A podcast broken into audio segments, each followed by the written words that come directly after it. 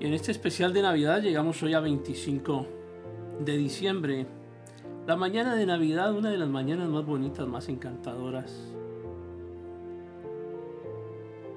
El Señor les bendiga, que puedan compartir con su familia, quienes tienen dificultades, el Señor les fortalezca.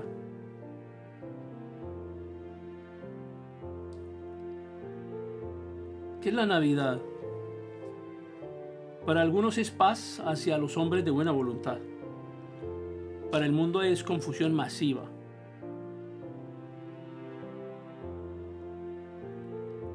Eh, esta es una hermosa, la representación de una hermosa noche de hace dos mil años. Cuando una estrella alumbró el cielo y marcó el lugar donde Cristo nació, donde Dios fue hecho carne. El día de hoy millones de letreros de Navidad marcan el lugar donde comienza la venta o donde se puede desperdiciar el dinero comprando lo que no se necesita.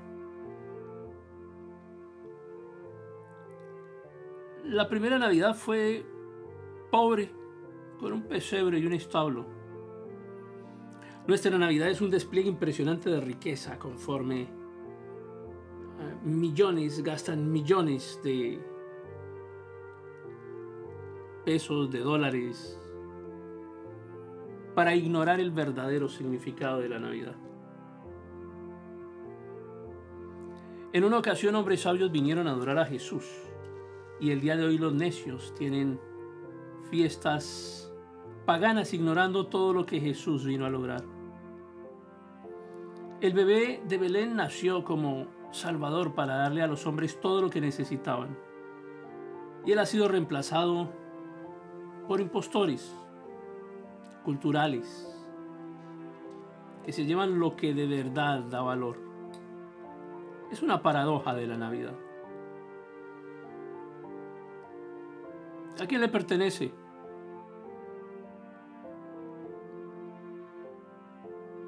Hemos visto durante este mes algunas de las profecías que hablan de Cristo.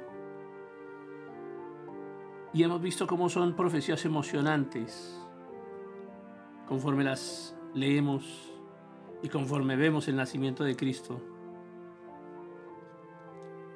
El Antiguo Testamento está lleno de profecías que hablan acerca de Cristo, de su nacimiento, de su vida, de su muerte.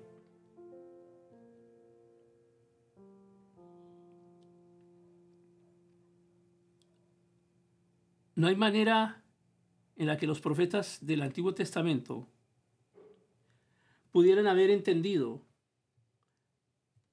la plenitud del Mesías venidero.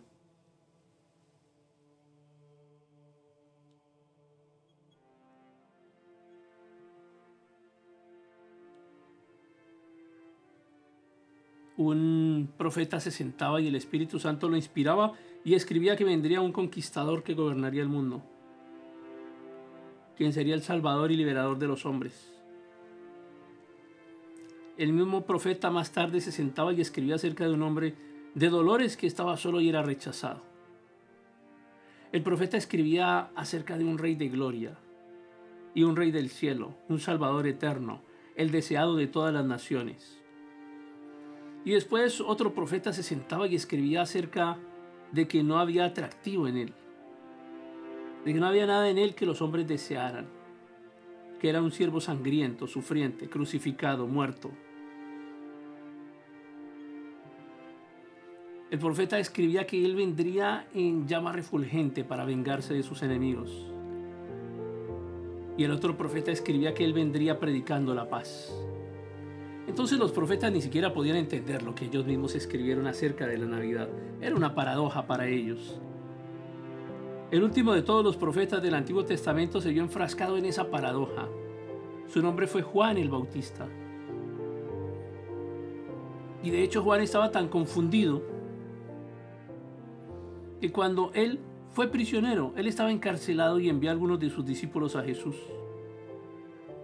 El registro de ese encuentro está en el capítulo 11 de, de Mateo.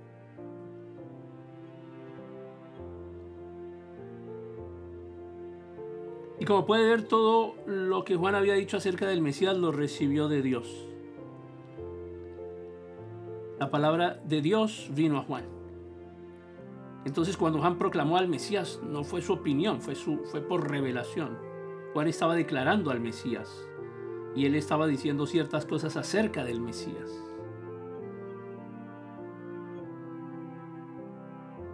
Entonces Juan dice, generación de víboras, ¿quién les advirtió que huyeran de la ira venidera? Produzcan frutos dignos de arrepentimiento. Ese era su mensaje. Juan dijo que venía un Mesías y que él sería un juez aterrador.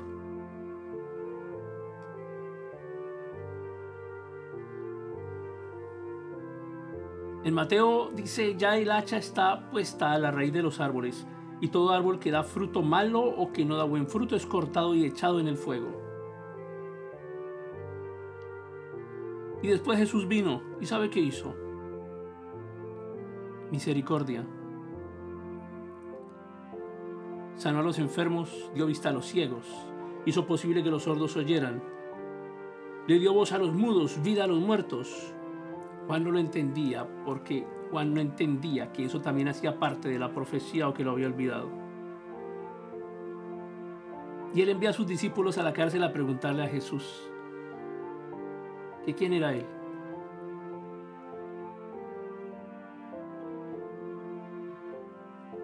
Y observe la respuesta de Jesús.